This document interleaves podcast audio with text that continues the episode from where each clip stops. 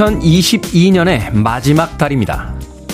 하지만 12월 1일은요, 12월의 첫날이기도 하죠. 한 해의 끝과 한 달의 시작이 만나는 날. 아쉬움과 기대가 교차하며 많은 생각들을 만들어냅니다. 경기 침체와 불확실성의 시대에도 잘 버텨냈구나 하는 기특함과 기대를 잃고 사람을 잃은 슬픔도 가슴속에 남습니다. 11달을 살았고 수십 년을 보냈지만 적응할 수도 익숙해지지도 않는 감정들이 다시 한번 추운 겨울과 만납니다. 그래도 이 한 달은 모두가 건강하고 무사하기를 기도해 봅니다. 12월 1일 목요일 김태훈의 프리웨이 시작합니다. September 아닙니다. December입니다. Earth, Wind and Fire의 December 듣고 왔습니다.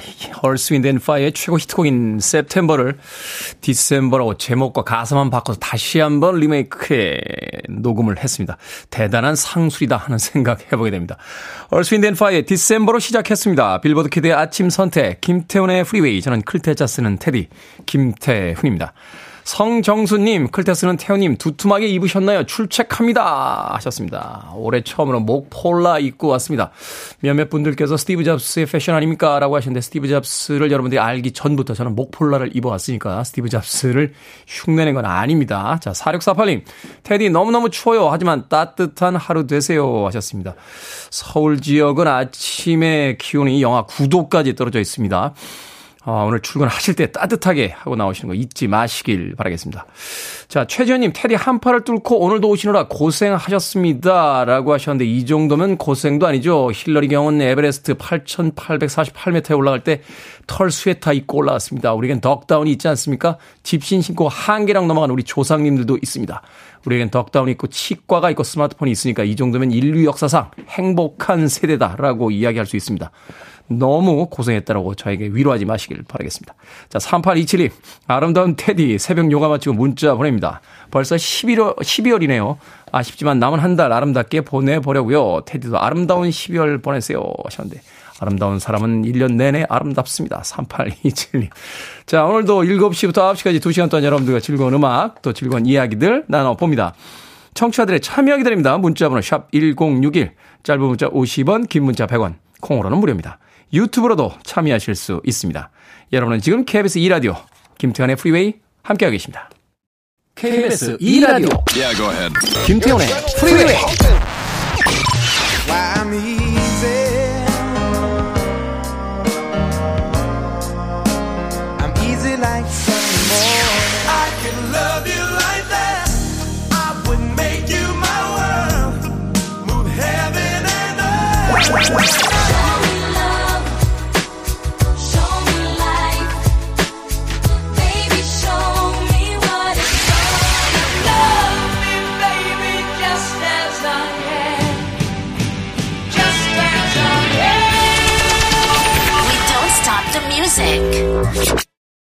클래식이라는 건 결국 시간을 견디고 살아남은 것이 아닌가 하는 생각이 듭니다. 이 곡도 그 클래식의 경지에 들어가 있죠. 디온 워윅의 데자뷰 듣고 왔습니다.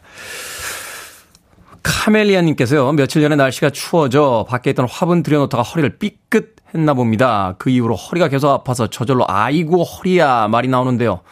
한의원에서 침을 맞아야 할까요? 주사침 무서워서 최대한 버텨보려고요. 하셨는데, 빨리 가서 맞으시는 게 좋습니다. 이 삐끗했을 때 근육 쪽이 이렇게 경직되거나 다치는 경우들이 있죠. 그래도 등에다 맞을 때는 내 눈에 안 보이니까 좀 낫지 않습니까? 어, 세상에 두 종류의 사람이 있다고 그래요. 주사 맞을 때 예, 주사기 바늘이 자기 팔에 들어가는 걸 이렇게 보는 사람이 있고요. 고개를 돌리는 사람이 있습니다. 어, 저는 돌리는 사람입니다. 아, 저는 그렇게 잔인한 사람이 아니거든요. 예, 마음이 한없이 여리기 때문에 제 몸 안에 예, 음식 먹을 때 이외에는 제 몸 안에 뭐 들어오는 걸 그렇게 견디질 못합니다. 예, 그래서 바늘이 들어올 때 고개를 돌리게 되는데 어떤 분들은 주사를 놓을 때 그걸 이렇게 많이 쳐다보고 계시는 분들이 계시더라고요. 어, 대단한 배짱이다라는 생각을 해보게 되는데 등에다 맞는 거, 허리에다 맞는 건 그래도 어, 뒤로 맞는 거니까 아, 카멜리아님 하루라도 빨리 와서 맞으시는 게 낫지 않나 하는 생각이 듭니다. 이 날씨가 추워지면요. 근육이 굳기 때문에 다치는 확률이 올라갑니다. 축구처럼, 어, 전반부터 후반까지 계속해서 뛰는 경기는 겨울에도 합니다만, 야구처럼 이 멈춰서 있다 갑자기 움직이게 되는 운동은 겨울에 하질 않아요. 야외에서. 어, 왜냐면 이제 갑자기 움직이게 되면 이제 근육에 무리가 오고 또 근육이 파열되는 경우가 생기기 때문에 항상 움직이시기 전에 예, 준비 운동 가볍게 하시는 거 잊지 마시고요. 무엇인가 들으실 때는 허리를 들지 마시고요. 무릎으로 앉았다가 무릎으로 들고 이러셔야 허리를 다치지 않습니다. 아무쪼록 빨리 치료받으시길 바라겠습니다. 박태주님, 한참은 부족한 성적표를 받아들고 안전불, 안전부절 하는 아이 같은 심정으로 또 이렇게 12월을 맞는 오늘입니다. 그래도 또 한 번 더 나은 내년을 기약해 봅니다. 그렇게 후회는 덜어내고 희망은 채우며 남은 12월 알차게 보내기로 해요. 인생이 뭐 공부 열심히 해서 시험 보고 난 뒤 성적표로 평가되는 건 아니지 않습니까? 한 해를 건강하게 잘 보냈으면 계획한 일들을 다 이루지 못했다 하더라도 충분히 행복한 한 해였다라고 생각해 보는 건 어떨까 하는 생각이 듭니다. 매년 세우는 계획들이 있는데요. 연말이 가까워져서 좋은 건 아, 또 새 계획을 세울 수 있다는 겁니다. 예, 음, 그래. 내년에 또 해보지, 뭐. 라고 가벼운 마음으로 연말 맞이하시죠. 연말이 됐는데 올해 세운 계획들 하나도 못 이뤘어. 라고 안타깝게 보내기보다는, 음, 그래. 내년이 또 있지라고 가볍게 연말을 보내는 건 어떨까 하는 생각 다시 한번 해보게 됩니다. 자, 연말입니다. 못 이룬 계획들은 빨리빨리 털어버리시고 내년으로 미리 가보는 것도 나쁘지 않을 겁니다. 자, All for One입니다. I can love you like that.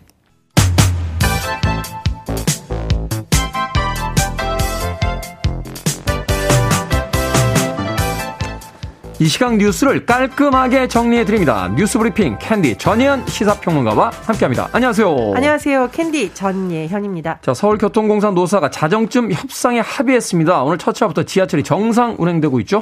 예, 어제 퇴근길에 좀 불편함이 많았다라는 보도가 나왔지만 어쨌든 지하철 운행 오늘 새벽 첫 차부터 정상 운행이 되고 있고요.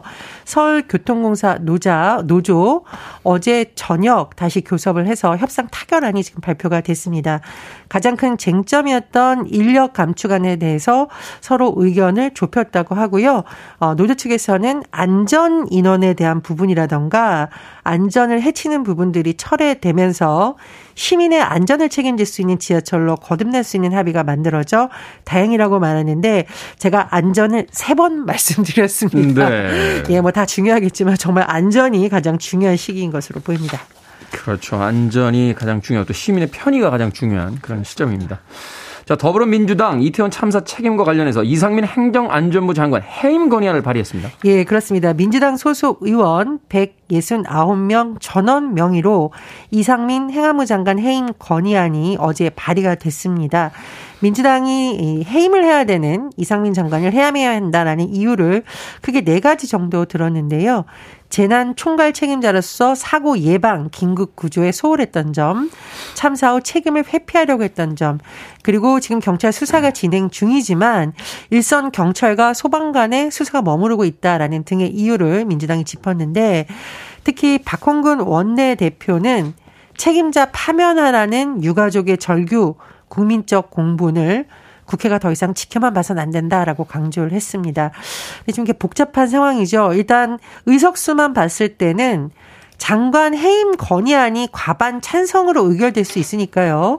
12월 2일 본회의에서 이 안에 대한 민주당의 단독 처리가 가능합니다. 하지만 가결된다고 하더라도 대통령이 이것을 받아들이지 않을 가능성이 있기 때문에 거부권 행사할 수 있죠. 그렇습니다. 그렇다면 민주당은 어떻게 하겠느냐? 탄핵 소추안을 발의하겠다라는 입장을 이미 밝힌 바가 있습니다. 국민의힘에서는 이에 대해서 반발하고 있는데 일단 국정조사도 하기 전에 이 장관을 해임하는 것이 맞냐라고 이제 반발하고 있고 주호영 원내대표도 국정조사 대상에 이상민 장관이 포함돼 있었다. 그럼 미리 파면하라고 요구하려면 국정조사 할 이유가 없다라고 반박하고 있습니다. 또 말씀해 주셨듯이 대통령실에서는 국정조사를 할 의사가 있는지 되묻고 싶다라는 반응이 나왔는데 말 그대로 윤석열 대통령이 해임 건의안을 수용하지 않을 것이라는 뜻을 간접적으로 내비친 것이라는 해석이 나오고 있습니다. 어, 지금 국민의힘에서는 국회의장에게 해임안 처리를 위한 본회의를 열지 말아야 된다라고 요청을 했는데 오늘 오전이 굉장히 중요합니다. 오늘 오전 여야 원내대표 회동이 예정되어 있는데 어떤 합의안이 나올 수 있을지 도 굉장히 중요할 것으로 보입니다. 그렇군요. 정치권은 새 정부가 출범한 지 6개월이 됐습니다만 아직까지 화합의 정치까지는 멀어 보입니다. 자, 한동훈 법무부 장관을 압수수색하는 과정에서 폭행한 혐의로 기소된 정진웅 차장검사 무죄가 확정이 됐습니다. 예, 이 사건 좀 살펴보면 2020년 7월로 거슬러 올라갑니다. 당시에 이른바 검언유착 사건에 대한 수사가 진행 중이었고요. 서울중앙지검 형사 일부 정진웅 부장검사가 한동훈 당시 검사장의 근무지인 법무연수원 압수수색 현장에 나가 있었습니다. 그런데 당시 한동훈 검사장의 휴대전화를 확보하려던 가정, 영장 집행 도중에 몸에 어떤 충돌이 있었어요. 이제 이게 몸싸움이라고 해야 될지 충돌이 할지 해석이 다릅니다만 어떤 충돌이 있었고 정진웅 검사가 독직 폭행 혐의로 재판에 넘겨졌습니다. 1심에서는 징역 4개월에 집행유예 1년이 나왔는데 1심 재판부는 폭행에 미필적 고의가 있다라고 봤지만 2심 재판부는 고의성이 없다라며 무죄를 선고했고요. 이것이 대법원까지 가서 무죄가 확정이 된 겁니다. 아, 재판부에서는 한동훈 당시 검사장의 상해에 대한 증명 그리고 정검사의 독직 폭행 고의성에 대한 입증이 부족하다 이렇게 판단을 했습니다. 이런 가운데 당시에 이른바 검언유착 수사를 이끌었던 이정현 현 법무연수원 연구위원 당시에는 이제 서울중앙지검 1차장이었거든요. 음, 네. 이번 판결 후에 별도의 입장을 냈는데 굉장히 날카롭게 어, 비판을 했습니다. 어떤 비판을 했느냐. 적법한 공무 수행 중 부당하게 기소됐던 정진웅 검사에게 무죄 판결이 확정됐다면서 법무부, 검찰의 책임 있는 사관들이 사과해야 된다라고 말했고요. 당시 신체 접촉이 적법한 공무집행 과정이었고 우발적으로 발생한 돌발 사건이라고 이정현 연구위원은 주장을 하면서 그런데도 당시 피의자였던 한동훈 장관, 당시에는 이제 한동훈 검사장이었죠. 한 장관이 수사의 정당성을 훼손하기 위해 악의적인 권력의 폭력인 것처럼 규정해 고발했다라고 주장을 하면서 어, 이런 데 관여했던 사람들은 책임지는 모습을 보여야 한다라고 강조를 했습니다. 하지만 한동훈 법무부 장관도 개인 자격의 입장을 밝혔는데요. 잘못된 폭행 사실을 인정하면서도 그 고의를 부정한 것은 납득이 어렵다. 대법원 판결은 존중한다. 이렇게 말했습니다. 대법원에서 판결이 났으니까 이 사건은 이제 종료가 된 거죠. 네, 네, 결과는 정진훈 차장검사의 무죄 확정이 됐습니다. 자, 중국 장점인 전 국가 주석이 어제 타계했습니다. 중국 지도자로서는 처음으로 우리나라를 국빈 방문했던 인물이었는데요. 예, 중국 장점인 전 수석 향년 96세 일기로 어제 세상을 떠났습니다. 어, 신화통신 등에 따르면 백혈병과 다발성 장기 부전 등으로 치료를 받고 있었고 어제 상하이 한 병원에서 세상을 떠났다고 하는데요. 장점인 전 주석은 사실 한중 관계에서도 매우 중요한 인물이죠. 한국을 찾은 최초의 중국의 어떤 최고 지도자이기도 했고요. 한중 수교 이후에 경제 협력을 중심으로 한 양국 관계의 기틀을 마련했다라는 분석도 나옵니다. 어, 중국 경제에도 큰 영향을 미쳤습니다. 사실 이 제3세대 어, 지도자라고 불리는데 중국 공산당 당시 아, 아, 당장에 자신의 3개 대표 사상을 포함시키는 것을 비롯해 15년간 중국 경제를 진두지휘했는데요. 재임 기간에 홍콩, 마카오 반환 그리고 세계 무역기구 가입을 이뤄내기도 했습니다. 네. 중국은 이제 시진핑 주석을 주임으로 하는 장례위원을 발표한 상황이고 우리 정부에서도 애도의 뜻을 전한 바 있습니다. 또 하나 관심사가 있죠. 장점인 전 주석의 타계로 중국 정치 지형에 어떤 영향이 있을까인데 장점인 전 주석하면 상하이방 많이 거론이 됩니다. 네.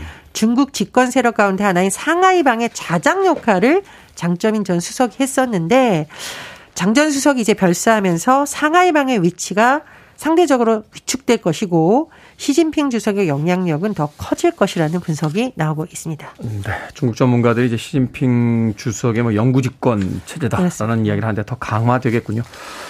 자, 오늘의 시사 엉뚱 퀴즈 어떤 문제입니까? 네. 앞서 이상민 행안부 장관의 해임 건의안 발의되었다는 소식 전해드렸습니다. 발의하니까 바리바리 음식 싸들고 아, 피크닉 가고 싶네요. 춥지 않을까요? 아, 추워도 뭐 노는 건 좋습니다. 예. 오늘의 시사 엉뚱 퀴즈. 풀밭 위의 점심 식사라는 아, 그림이 있죠. 남녀 두 쌍이 강 옆의 숲에서 목욕과 피크닉을 즐기는 그림인데요. 이 그림을 그린 사람은 누구일까요? 프랑스의 화가로 인상주의의 아버지입니다. 모네도 같은 제목의 그림을 그린 적이 있습니다. 1번 마네, 2번 그리네, 3번 보이네, 4번 어이, 자네. 정답 아시는 분들은 지금 보내주시면 됩니다. 재미는 오답 포함해서 모두 10분에게 아메리카노 쿠폰 보내드립니다. 풀버디의 점심 식사라는 그림이 있죠. 남녀 두 쌍이 강옆의 숲에서 목욕과 피크닉을 즐기는 그림인데요. 이 그림을 그린 사람은 누구일까요? 프랑스의 화가로 인상주의의 아버지입니다. 모네도 같은 제목의 그림을 그린 적이 있습니다. 1번 마네, 2번 그리네, 3번 보이네, 4번 어이 자네. 문자번호 샵 1061, 짧은 문자 50원, 긴 문자 100원, 콩으로는 무료입니다. 뉴스 브리핑 전혜연 시사평론가와 함께했습니다. 고맙습니다. 감사합니다. 스윙아웃 시스터입니다. Waiting Game.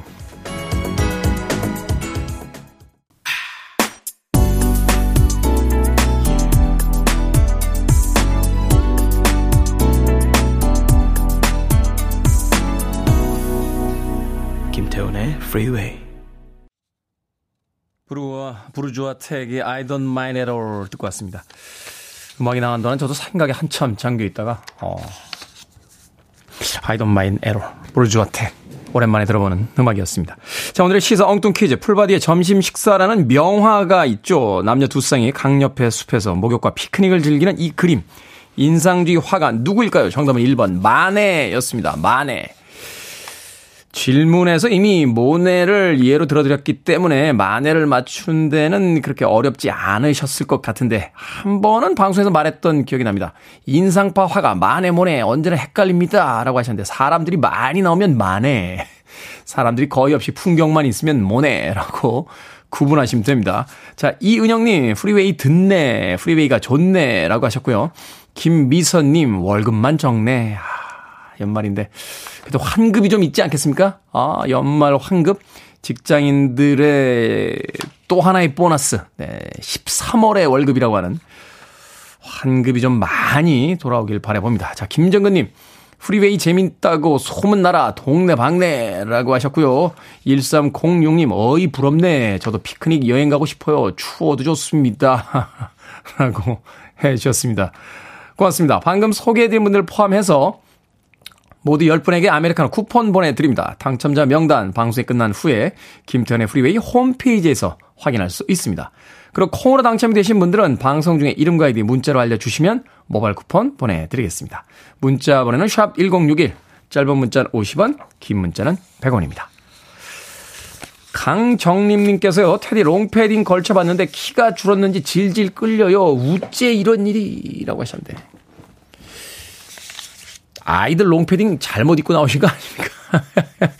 겨울철 롱패딩 다 비슷하잖아요. 아이들이나 어른이나.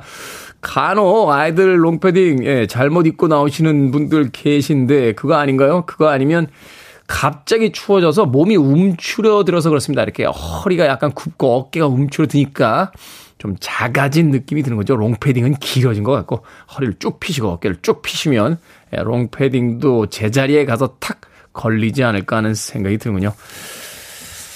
하지만 나이를 먹으면 키가 조금씩 준다라고 하죠. 어, 저도 운동 한참 할 때 거꾸로 매달리는 그 기구에 가서 매일 매달리던 기억이 납니다. 예, 무게를 위로 올리기 때문에 예, 키가 줄까봐.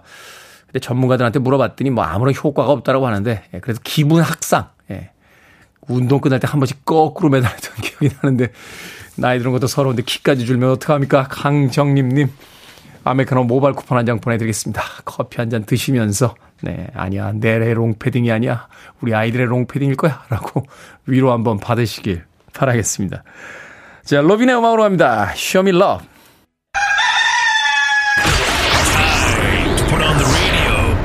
김태훈의. Are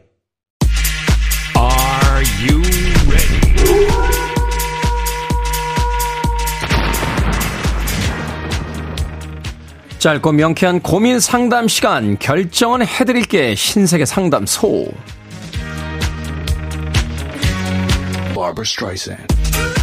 박재민님 어머니께 생활비 30만 원을 드리는데 퇴근할 때 아들 오늘 길에 마트에서 이거 사와 저거 사와 라고 매일 주문하십니다 생활비에 장보기 비용까지 내는 셈인데 생활비를 드리지 말까요? 아니면 물건값을 따로 받을까요? 물건값을 따로 받읍시다. 그렇다고 생활비를 안 드릴 순 없고 물건값을 따로 받으면 꼭 필요한 물건만 주문하실 거예요. 6630님, 추워서 일하기 싫은데요. 출근할까요? 아니면 쉴까요? 하하하하. 출근하셔야죠. 추워도 일하기 싫고, 더워도 일하기 싫고, 날씨가 좋으면 놀러 가고 싶어서 일하기 싫고, 회사는 언제 갑니까? 0012님, 고딩 아들이 작년에 산 패딩을 색깔이 별로라고 안 입습니다. 중고마트에 싸게 올릴까요? 아니면 아까우니까 제가 입을까요? 중고마트에 싸게 올리세요. 고딩도 입기 싫은 옷 안 입는데 우리가 아무 옷이나 입고 살아야겠습니까?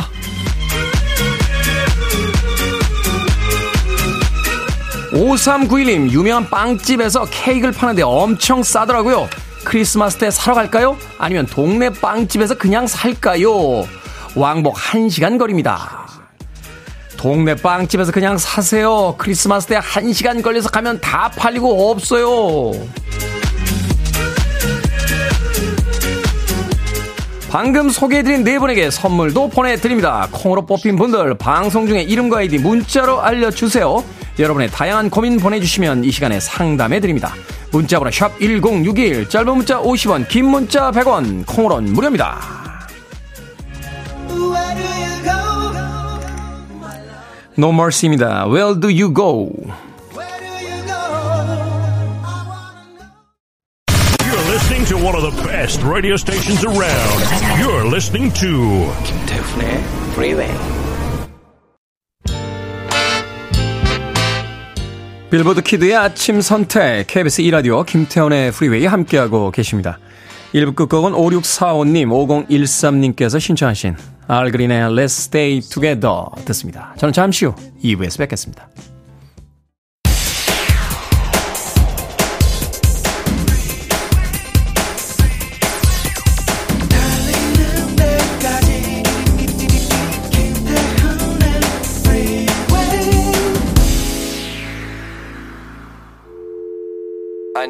Arms around me. I need to feel your touch.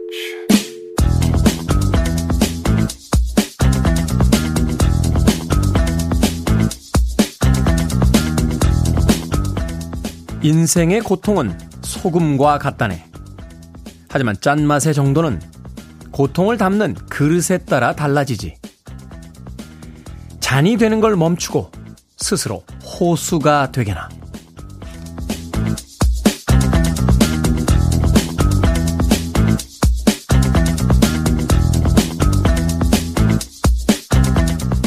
뭐든 읽어주는 남자. 오늘은 청취자 박기루님이 보내주신 도종환 작가의 책 그대 언제 이 숲에 오시렵니까 중 일부를 읽어드렸습니다. 잔에 담긴 물에 소금을 한 숟가락 넣고 저어 마시면요 인상이 찌푸려질 만큼 괴로운 짠맛을 느끼게 되지만요 커다란 호수에 소금 한 숟가락을 넣어 저어 마시면 별다른 맛이 느껴지지 않을 겁니다. 넓은 물에 흔적도 없이 녹았을 테니까요. 고통도 받아들이는 사람의 그릇에 따라 크게 느껴지기도 또 작게 느껴지기도 한다는 건데요. 살면서 어떻게 고통을 피해갈 수 있겠습니까?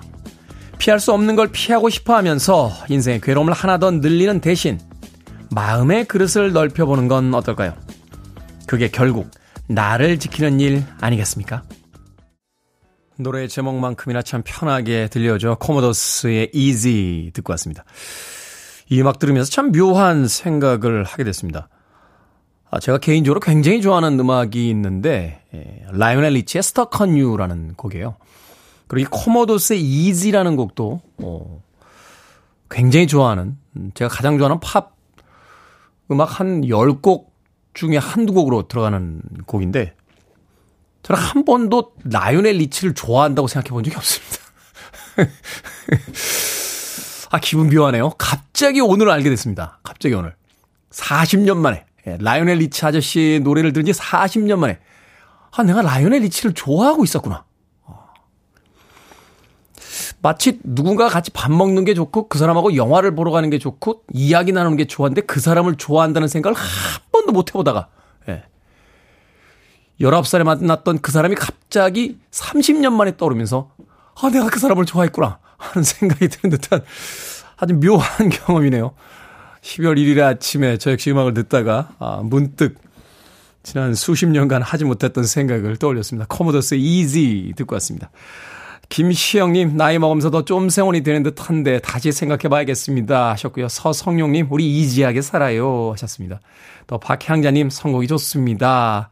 이현희님, 내 자신이 편하기 위해서 마음을 더 넓혀야겠습니다. 라고 하셨는데, 모든 것들의 끝이 있다는 걸 생각하면 그렇게 크게 실망하거나 좌절할 일이 뭐가 있을까요? 오늘 하루도 조금 가볍게 행복하게 행복은 결심이다 라고 이야기 드렸던 기억이 나네요. 오늘 오늘 하루 행복해지기로 결심들 하시길 바라겠습니다. 자, 뭐든 읽어주는 남자 여러분 주변에 의미 있는 문구라면 뭐든지 읽어드립니다. 김태훈의 프리웨이 검색하고 들어오셔서 홈페이지 게시판 사용하시면 됩니다.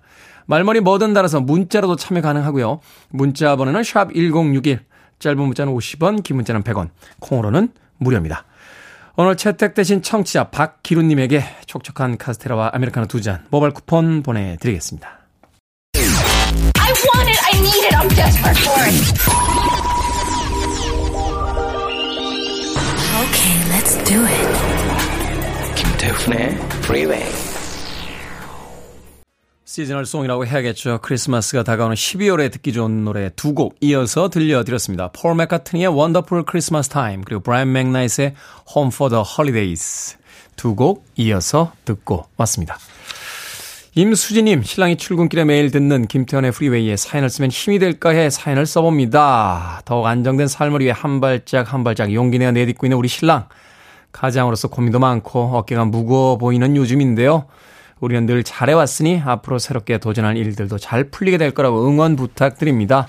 나의 영원한 1순위, 순요이 힘내, 사랑해. 라고 하셨습니다. 남편에 대한 사랑이 문자에서 뚝뚝 떨어지는군요. 임수진님.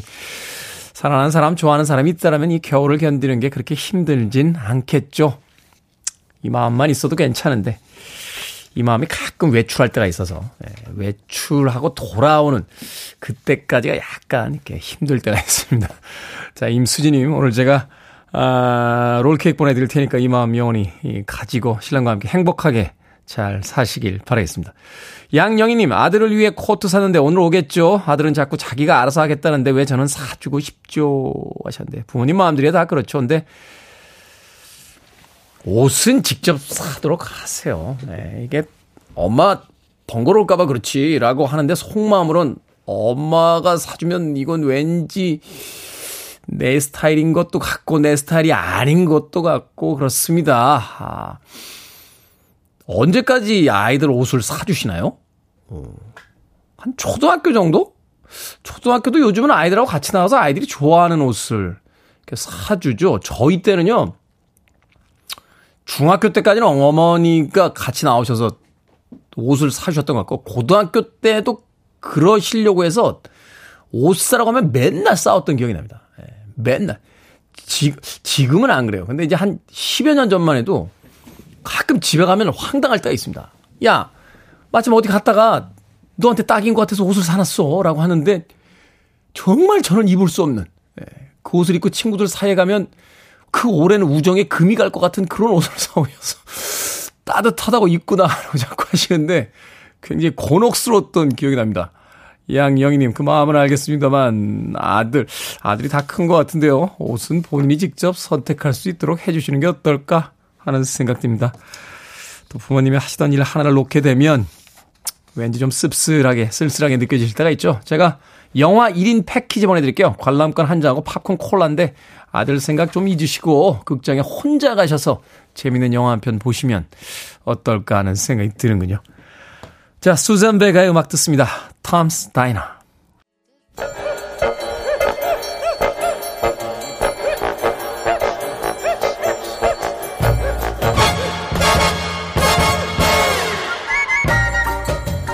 온라인 세상 속 촌촌살인 해악과 위트가 돋보이는 댓글들을 골라봤습니다. 댓글로 본 세상.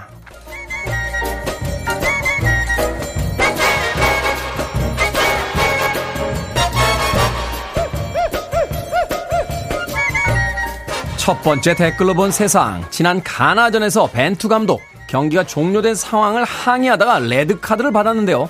이번 포르투갈전에서는 관중석에 앉아 경기를 관람해야 합니다.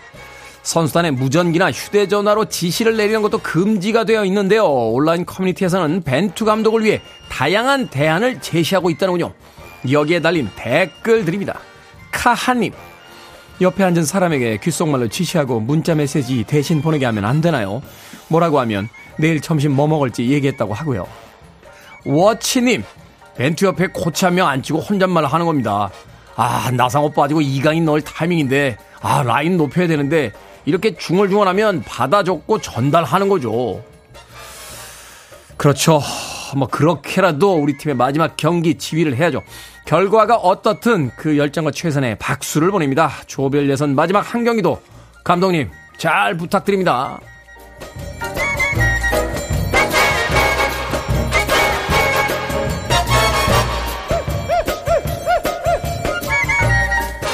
두 번째 댓글로 본 세상. 얼마 전 일본 도쿄에서 열린 케이팝 콘서트에 6만 5천여 명의 사람들이 모였습니다.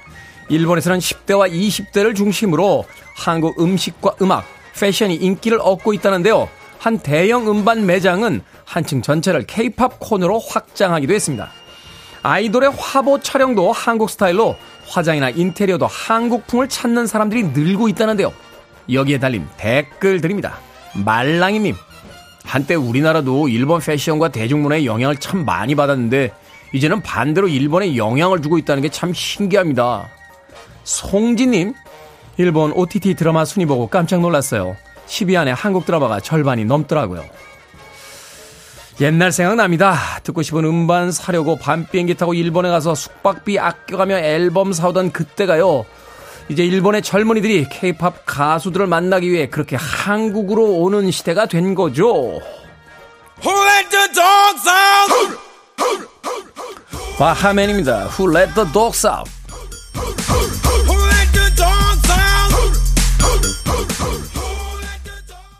Free your mind.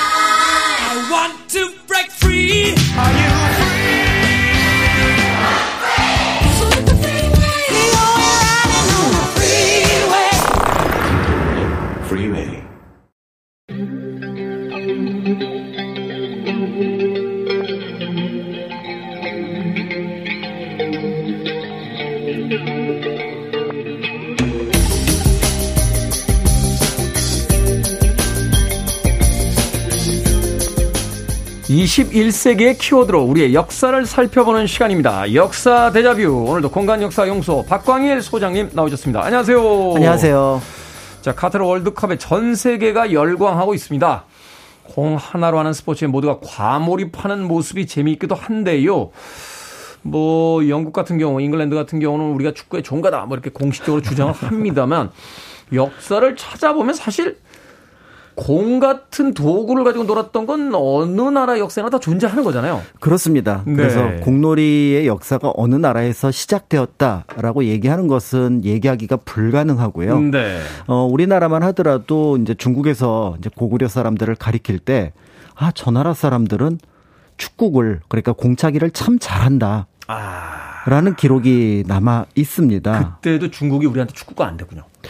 어, 약간 그때는 비슷비슷했던 느낌이 들기도 하는데요. 네. 정말 잘한다. 예를 들어 이제 음. 명나라에서도 조선 사신들 보고 어, 너희 나라는 정말 그런 걸 잘하는데 한번 보여주라. 뭐 이런 음. 어떤 모습도 보여줬는데요. 실제로 이제 공을 갖고 하는 놀이라고 하는 것들은 아마 전 세계적으로 보편적일 것 같습니다. 그 중에서 이제 스포츠로 특히 이제 좀 정리를 해서 살펴본다면은 네. 이제 동아시아에서는 아마 축구 그다음에 이제 격구 아마 두 가지 정도를 얘기할 수 있을 것 같은데요. 어 축구건 지금의 이제 공차기 와 비슷한 모습을 하고 있고요. 네. 그 다음에 이제 격구라고 얘기를 하면 말을 타고 하는 놀이, 그러니까 폴로를 생각하실 아. 수 있는 하시면 될 것 같습니다. 말을 타면서 그, 이 뭐라고 할까 이제 공을 차는 스틱으로 이제 네, 공을 치면서 치는. 하는. 어. 그래서 실제로 이제 이런 모습들이 자연스럽게 이제 퍼져서 기록상으로는 이제 어, 축구놀이는 이제 여러 명이 하는 것으로 되어 있는데 두 명이도 할 수 있었던 것 같아요. 그 모습을 보여주는 게 이제 김유신, 김춘추. 음. 그러니까 이제 서로 축구를 하다 옷고름을 찢어서 이제 문희에게 꿰매도록 해서 서로 네. 인연이 닿도록 했다. 이 기록이 이제 공식적으로 축구과 관련된 남아있는 가장 오래된 기록인데요. 음. 어, 그렇지만 이제 이런 기록들이 고려 조선까지 계속 이어진다는 점에서 우리나라 역시 이 공놀이는 굉장히 즐겼다, 좋아했다. 이런 내용들을 살펴볼 수가 있습니다. 그렇군요. 뭐 축구 우리가 또 김유신과 김춘수의 일화는 뭐 어릴 때 이제 역사책에서 이제 배웠던 뭐 그런 이야기도 합니다. 근데 격구, 격구는 언제부터 시작이 됐습니다. 말을 타면서 하는 폴로 같은 경기다. 그렇습니다. 네, 그래서 실제로 격구 같은 경우는 이제 페르시아에서 처음 당으로 유래가 되고 그 당에서 아. 이제 우리나라 삼국 시대 전후로 이제 전해지지 않았을까 이렇게 이제 보여지는데요. 네. 사실은 서양의 폴로 역시 여기에서 비롯됐습니다. 다만 동아시아하고 그다음에 이제 서양으로 넘어가서 이 경기 방식이 조금 달라졌던 것 같은데요. 서양에서는 공을 그냥 쳐서 넣는 방식으로 네. 진행이 돼서 폴로의 현재 모습과 비슷하다면 어 동양 같은 경우는 그 격구채 끝이 숟가락처럼 되어 있어서 그 위에 공을 올려 놓을 수가 있습니다. 아, 이걸 쳐서 가는 게 아니라 물론 쳐서도 갈 수 있지만 들어가, 들어가지고 이렇게 갈 수도 있다. 그렇습니다. 어, 그러다 보니까 이게 자연스럽게 훨씬 더 그 공을 뺏기 위해서 격렬하게 어, 어떤 나타나는 모습이 되니까 직접 부딪히게 되잖아요. 그러면. 그렇습니다. 실제로 그래서 이게 군사 훈련의 어떤 진법과도 관련이 되어서 굉장히 아. 이제 권장이 되었던 거라고 볼 수가 있는데요. 그러네요. 이제 격구의 공은 나무로 만들고 이제 표면은 붉은색 주치를 하게 됩니다. 네. 그다음에 이제 경우에 따라서는 이제 비단공을 썼다라는 기록도 나와 있는데요.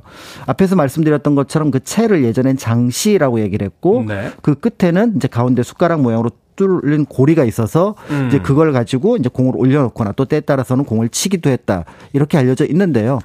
어 경기 방식도 두 가지가 있었습니다. 그래서 어 그러니까 서로 상대방을 보고 지금의 축구처럼 구문에 넣는 방식인데 음. 구문의 골대는 어 미식 축구와 비슷한 모습. 그러니까 높이 솟아 있어서 아. 위쪽으로 공을 넣어야 이게 점수가 들어가는. 그러니까 말하자면 세로 축은 있는데 가로축이 따로 없어서 그 위쪽으로. 그렇습니다. 아주 높게 넣어도 상관이 없다. 그렇죠. 그러니까 어. H자 형태의 음. 골대로 그 위쪽을 넣어야지만 이제 어떻게 보면은 점수를 주는 그런 방식이었다고 볼 수가 있는데요. 음, 네. 이런 어떤 그 격구에 대한 내용, 아, 축, 어, 격구에 대한 내용들을 보게 되면은 어, 발해 그 다음에 이제 고려 시대까지 굉장히 유행을 했다 이렇게 되어 있고 일종의 이제 그 축제처럼 즐겼던 것 같아요. 네. 그래서 이제 요 어, 방식은 기녀가 가운데다가 공을 던져 놓으면 이제 서로 이제 상대방이 와서 그 공을 채서 이제 상대방 골일 때 넣는 그런 방식을 썼고요. 근데 두 번째 방식은 구문을 경기장 한쪽에 세우고 양편이 음. 공을 다투어서 역시 이제 그 방식. 그 골대에 넣는 방식인데 요 방식은 이제 격구 시험을 묵과의 한 과목으로 볼 때도 이런 방식으로 썼다. 음. 이렇게 나와 있습니다. 야 이게 단순한 놀이가 아니었군요. 말하자면 이제 무과 무인들을 뽑기 위한 어떤 기본적인 과목 중의 하나로서 이제 시험을 봤다. 그런데 이 경기 뭐 최근에 저도 이제 폴로 하시는 분한테 이야기를 들었는데 이게 쉽지가 않대요. 어, 일단 말이 있어야 되고 어, 경기장이 이렇게 많지 않게 제주도에 그 경기장이 또 있더라고요. 가서 또 연습하고 또 이렇게 시합하는 게 쉽지 않아. 당시에도 그랬을 거 아닙니까? 말을 타고 경기를 해야 되니까 이게 나름 상류층들이 할 수 있었던 그런 경기 아닙니까? 그렇습니다. 그러니까 최상류층이 할 수 있었다고 볼 수가 있을 것 같고요. 어, 실제로 고려에는 궁궐 안에 격구장이 있었습니다. 네. 그럴 정도로 이제 어떻게 보면은 궁중 문화의 하나로서 이제 펼쳐지기도 했었는데 이게 이제 고려 시대에는 뭐 신기군 훈련에 조선 시대는 이제 무과 시험에 시험 과목으로 들어가기도 했지만 기본적으로 이제 상류층이라고 했 상류층이 했던 거라고 볼 수가 있고요. 더불어서 격구에 약간 좀 이형 형태가 있었는데 걸으면서 하는 격구도 있습니다. 아, 필드 하키가 또 있었군요. 그렇죠. 아. 근데 여기에 또 두 가지가 있어서 필드 하키처럼 상대 골대에 공을 넣는 방식의 격구가 있었는가 하면은 네. 중간 중간에 구멍을 파서 그 안에 공을 굴려서 넣어서 점수를 얻는 방식. 그건 골프 아닙니까? 미니 골프와 같은. 그래서 어 조선 전기까지만 하더라도 이 격구의 풍습이 굉장히 강했는데 음. 아무래도 이제 말을 타는 것보다는 걷는 거를 즐겼던 세종은 이 보격구를 즐겼다. 이렇게 아. 기록에 남아 있기도 합니다. 그렇군요. 이게 또 왕이 좋아하는 또 일종의 스포츠였으니까 또 얼마나 많이 또 장려가 됐겠습니까? 그러면 세종의 경우에는 이제 보격구 지금으로 이야기하면 이제 필드 하키 같은 경기를 즐겼다라고 했는데 네. 뭐 격구라든지 또 다른 어떤 스포츠를 즐겼던 왕 없습니까?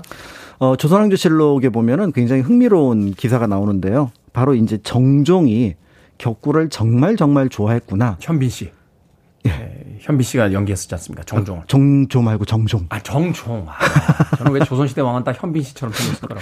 정종. 어, 어, 정종도 아마 그 영화 속에 등장했던 것처럼 무예에 굉장히 능했던 장군입니다. 네. 그런데 이제 어느 날 갑자기 동생이 쿠데타를 일으키는 바람에 어, 예상과 다르게 왕에 올라갔거든요. 음. 그러니까 이게 몸이 근질근질했던 것 같아요. 그러네요. 평생 이제 그 뛰어다니시던 분인데 갑자기 왕이 돼서 그 앉아만 있으라고 하니까. 그렇죠. 어. 그러다 보니까 이제 신하들한테 어, 근데 오늘 몸이 너무 아파서 피가 안 통해. 죽을 것 같아. 격구를 좀 하고 와야겠어. 라는 기사가 실록 기사에 등장을 하게 아, 됩니다. 실제로요? 네. 네. 그래서 기록에 보면은 병이 있어 수족이 저리고 아프고 피가 통하잖아. 격구를 해야겠다. 음. 그러니까 이게 신하들도 격구를 하면은 정사를 돌보지 않는 느낌이 드는데 왕께서 몸이 아프시다니. 아. 그래서 어쩔 수 없이 허락을 했거든요. 머리가 좋으시군요. 그다음 그다음 기사들이 더 재밌습니다. 네. 왕이 오늘 격구를 했다. 그 다음 날 기사도 왕이 오늘 격구를 했다. 그게 기사가 쭉 몇십 일 이렇게 이어지는 모습을 볼 수가 있거든요. 네. 그런 면에서 당시에 이제 왕을 떠나서 무인이라면 음. 격구를 이제 어떻게 보면 교양처럼 즐겼다는 걸 볼 수가 있고요.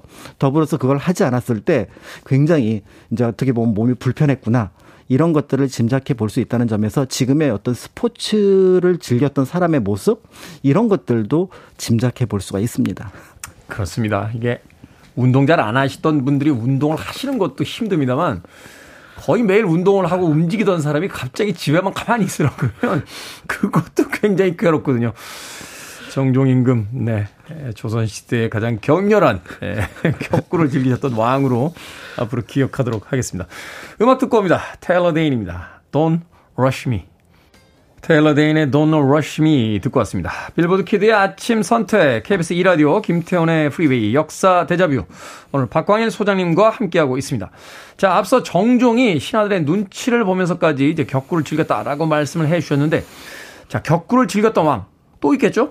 네, 또 있습니다. 근데 이 또 왕이라고 해야 될지 이게 음. 조금 애매한 부분이 있는데요. 일단 격구가 가장 유행을 했던 시기는 아무리 봐도 이제 고려 시대 같다는 생각이 드는데 고려 시대. 네, 고려 시대의 무인으로서 자신의 이름을 드러내는 방법 가운데 하나가 전투에서 승리하는 것도 있지만 또 하나가 바로 개경에서 열리는 격구 대회에서 기술을 뽐내는 겁니다. 아, 이게 막 중세의 기사들이 마창 시합하듯이 그렇습니다. 또 고려 시대에는 이제 격구 시합을 하면 이제 유명 장수들이 다 나오니까 그렇죠. 아. 그래서 이제 우리가 알고 있는 그 무신 정권기에 고려 시대 때 보면 정중부라든지 경대성, 이의민 이런 사람들의 공통점이 전부 다 격구로 명성을 얻었던 사람들. 네. 이라는 걸볼 수가 있는데요.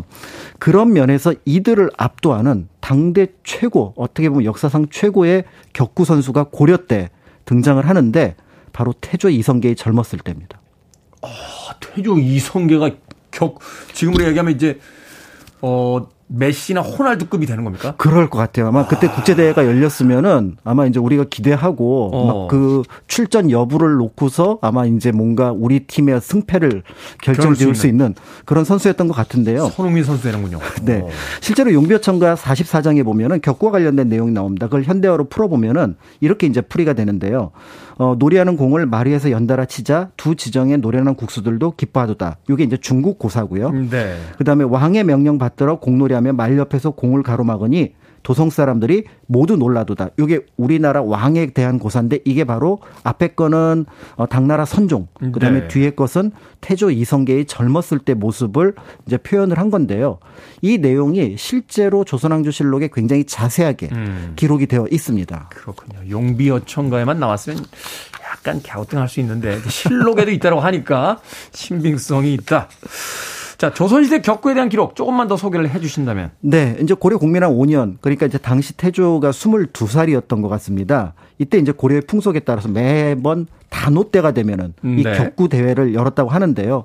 아니나 다를까 이때도 이제 왕이 행차를 하는 어마어마한 격구 대회였습니다. 그래서 어 그 장식 휘장에는 용과 봉황을 새기고 또 여러 여성들이 나와서 이제 담장 같은 걸 치게 되는데 음. 여기에 이제 그것을 이제 화채담이라고 얘기를 하는데 비단으로 만들어서 담장을 치니까 지금으로 치면 일종의 펜스와 같은 아. 어, 그런 역할을 하게 됩니다. 경기장 이제 사이드를 이렇게 그렇죠. 비단을 가지고 네 그러면서 네. 이제 여기에 이제 구경하는 사람들이 모였는데 이 당시 격구는 아마 최고 수준의 격구였던 것 같아요. 음. 이때 그 격구를 할 때 말 한 장 한 개의 가격이 보통 집열채 가격에 해당한다. 말, 말 안장 하나가요? 네. 그러니까 격구 세트를 총 이렇게 하면은 집 한 30채에서 50채 정도 말값까지 치면은 그 우리 시대로 이야기하면 이제 뭐 페라땡이나 저, 저, 포르땡 정도 되는 스포츠카를 타고 이제 하는 겁니까? 그런 셈인 거죠. 놀랍네요. 네. 그러니까 이제 거기에 참여하는 사람의 수준이 어땠는지 이제 짐작해 볼 수가 있는데요.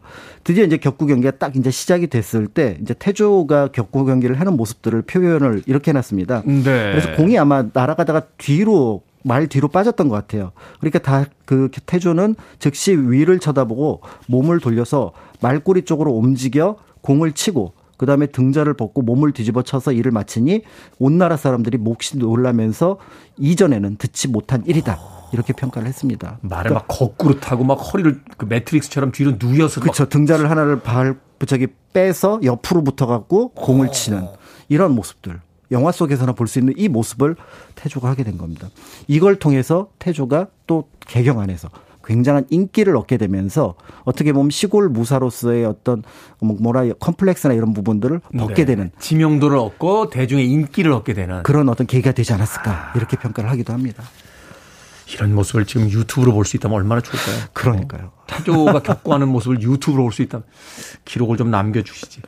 자, 이 격구문화 언제까지 이어집니까? 어, 앞에서 말씀드렸던 것처럼 사실은 이 격구가 됐던 축구기 됐던 이게 어떻게 보면 이제 전쟁을 위한 진법 훈련과 관련된 내용이었기 때문에 네. 사실은 조선 전기까지만 하더라도 문과 시험 안에 특히 격구 같은 것들은 단일 과목으로 포함이 된 적도 있었습니다. 나중에 이제 그것이 조금 더 확대가 되면서 격구와 함께 다른 과목들도 이제 포함이 되는 일종의 마상 기술의 하나로 남아 있게 되는데요.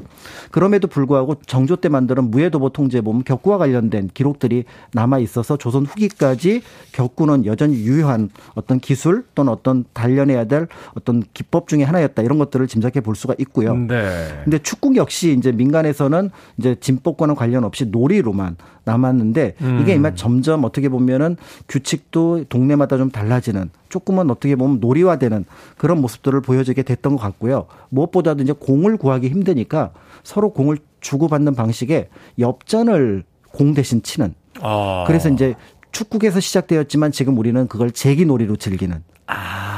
요런 방식으로 변하지 않았을까 이렇게 보기도 하는데요. 좀 더 이렇게 큰 사이즈보다는 좀 좁혀진 사이즈에서 좀 더 이제 편의성을 갖고 할 수 있는 스포츠로 변형이 되기 시작했다. 그렇습니다. 그렇지만 이제 조선 후기쯤에 이르러서는 이렇게 이제 몸을 움직이는 것들에 대해서 약간은 폄하하는 시선이 있었던 것 같습니다. 그런 내용을 짐작해 볼 수 있는 게 이제 임진왜란 당시에 선조가 그 명나라 군사들을 이제 관찰하면서 이에 대한 기록이 나와 있는데요. 네.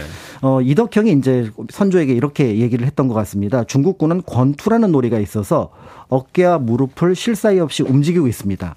또 이제 그 심춘겸이라는 분이 이렇게 얘기를 했는데요. 어, 자기 형제들과 이 제독이 서로 축국을 하였다고 합니다. 라고 하니까 음. 이제 선조가 이걸 보고 이렇게 얘기를 하는 거죠. 중국에 있는 장군들은 제각기 각종의 기회를 익히고 있는데 우리나라 사람들은 성격이 느슨하여 음. 팔짱을 킨채 아무것도 하려 들지 않으니 이 역시 습속이 그렇게 만든 것이다. 그러니까 선조가 보기에 중국 명나라 군사들은 뭔가 계속 몸을 움직이면서 단련을, 단련을 하고 있는데 우리 군사들은 이렇게 팔짱만 끼고 앉아 있다가 이렇게 뭔가 전쟁이 나면 그때서야 움직이는 이런 모습을 보게 되면서 약간 답답해하지 않았나 이런 생각이 들기도 하는데요. 이제 이런 어떤 모습들은 사실은 그 시대에 한정된 것 같고요. 이제 어느 순간 그런 어떤 굴레를 누군가 벗겨주기만 하면은 네. 자연스럽게 고구려 때처럼 고려 때처럼 조선 초처럼 어떤 스포츠에 대한 열기를 뿜어내는 민족이 아니었을까 이런 음. 생각이 들기도 하고요. 무엇보다도 근대 이르러서 이제 스포츠가 이제 외국에서 들어오게 되면서 이제 스포츠 강국으로서 나라에 비해서 큰 명성을 얻게 된 나라가 바로 우리가 아닐까 하는 음. 생각이 듭니다. 그렇군요. 지금 월드컵에서 열심히 뛰고 있는 우리 선수를 본다면 그 옛날의 왕들이 얼마나 흐뭇해할까 하는 생각을 해보게 됩니다. 자 역사 대자뷰 오늘은 공놀이의 역사에 대한 이야기 공간 역사 연구소 박광일 소장님과 함께 나눠봤습니다. 고맙습니다. 감사합니다.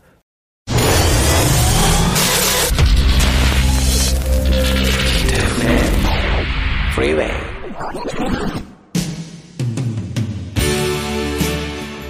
KBS 이라디오 김태훈의 프리웨이 오늘 방송 여기까지입니다. 에어서플라이의 Just As I Am 오늘 끝곡입니다. 날씨가 많이 추워졌습니다. 겨울의 초입입니다. 건강들 조심하십시오. 전 내일 아침 7시에 돌아옵니다. 고맙습니다.